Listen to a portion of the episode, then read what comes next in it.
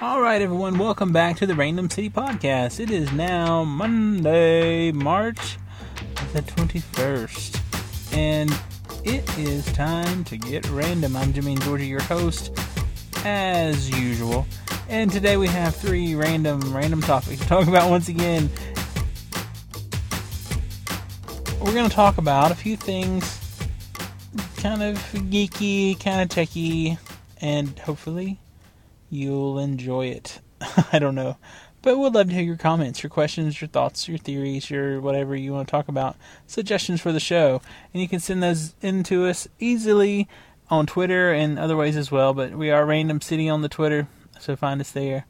And uh, at replies to direct messages, we'd love for you to. But today's first topic is AT&T's announcement here in just the last few days they're going to start a metered internet system, basically. That at some point, um, right now they're saying 150 gigabyte usage a month. That's upload and download. That they will, at that cap, charge you extra if you use any more. Um, and there is another service where it's like some super high speed thing, um, where it'd be 250 gigabytes instead of 150. And their little statistics say this only will affect about 8% of their customers. And so, okay, here's my thoughts. I first heard this from my friend Buck, and you may know him from the Big Honkin' Show with Big Honkin' Steve. There on the radio. And uh, but anyway, first heard about this from Buck on, on the Facebook a couple days ago. And Buck said, you know, a little message, a little link and stuff.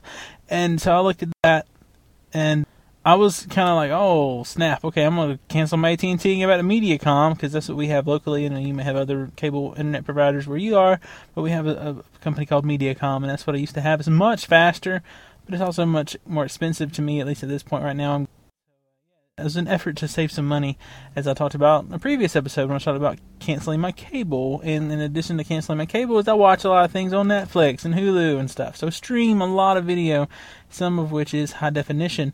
And so I was thinking, wow, we must use a ton of gigabytes of, bandwidth because of that. And actually, AT&T has a place where you can check your usage, and I actually only used 50 to 60 on the last two months, so it's really not that bad. But um, I don't know. That's just kind of what's going on with AT and T and how they're gonna you know start capping their internet usage, and it's not too bad of a cap right now, but it'll probably get lower and lower and lower and cost more and more and more as we move forward. And now, I guess we'll go ahead and switch over to our second topic. AT&T is trying to purchase T-Mobile for about 39 billion dollars, which would give them, I think, roughly 42 percent of the cell phone market the FCC, Department of Justice, kind of have to go over this and approve it, and this you know, might take up to like a like 12 months for this to actually happen. But yeah, this would definitely be a huge, huge thing for for AT and T. And I I don't really know a lot about T-Mobile as far as how good they really are. Know their commercials say they have the fastest 4G network and all this stuff. Blah blah blah blah. AT and T's like, oh, we have the fastest 3G network. Well, it may have a fast 3G network, maybe, but it doesn't cover very much of the country. it really doesn't. Verizon has the best network in general. I don't know. I, I definitely right now I am an AT and T customer, but just the fact that AT, Verizon has the iPhone now, I will probably switch to Verizon come this summer once my contract's over, uh, unless I can you know get a good being able to talk on my phone wherever I go. Verizon's going to be able to help me do that, whereas AT and T just doesn't. Uh, I mean, where I live, you get off the interstate uh, very far, and AT and T just shuts down. Like there's no service, and my my phone won't even roam. I know back in the day it would just roam to a different like service, different tower or something. It does not. So, yeah. Anyway, but yeah, I don't want to make this an entire AT and T episode. I don't believe. So let's move on into our third little topic, which will be Japanese companies um, affected by the earthquake.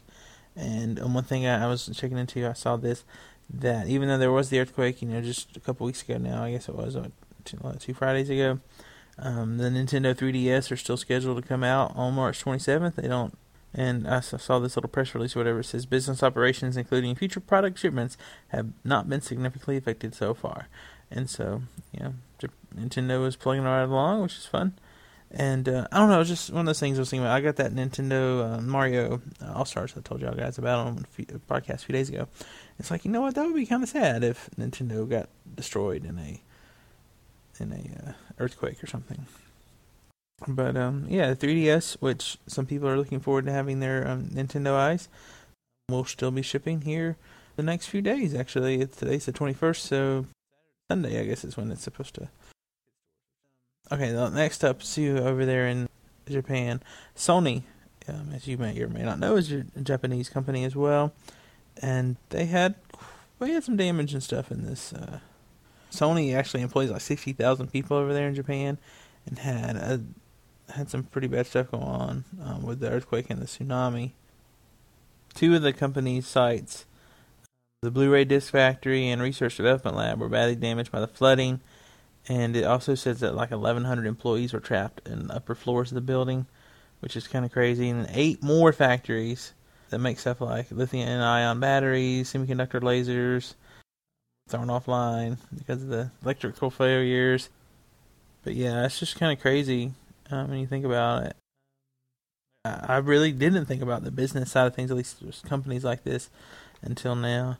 And I don't know how much money that has been damaged to them or how much that might cost them to recover, but that's got to be pretty huge, I would think. I don't know. It's one of those things. See, I just, just kind of go off, and that'll be it. Here we're talking about the uh, the tsunami and the earthquake and everything, even the nuclear stuff now. You know, we in America, once it's not on the headlines on the news anymore, we don't seem to care in general, and we really shouldn't be that way. I mean, we should care about what's going on around the world and in our country and other countries, but I really do see. I think most of the time, once you know, whatever it is, Haiti or Hurricane Katrina or the oil spill or whatever it is, once it's not you know the top of the headline news, we're saying, eh, whatever, they're okay. no, not so much. We definitely need to help people um, in in need and uh, should pray for them as well. It'd be great. But anyway, I guess we'll wrap up our little show. All right, we'll see you Wednesday, March the 23rd, for the next episode of the Random City Podcast, y'all.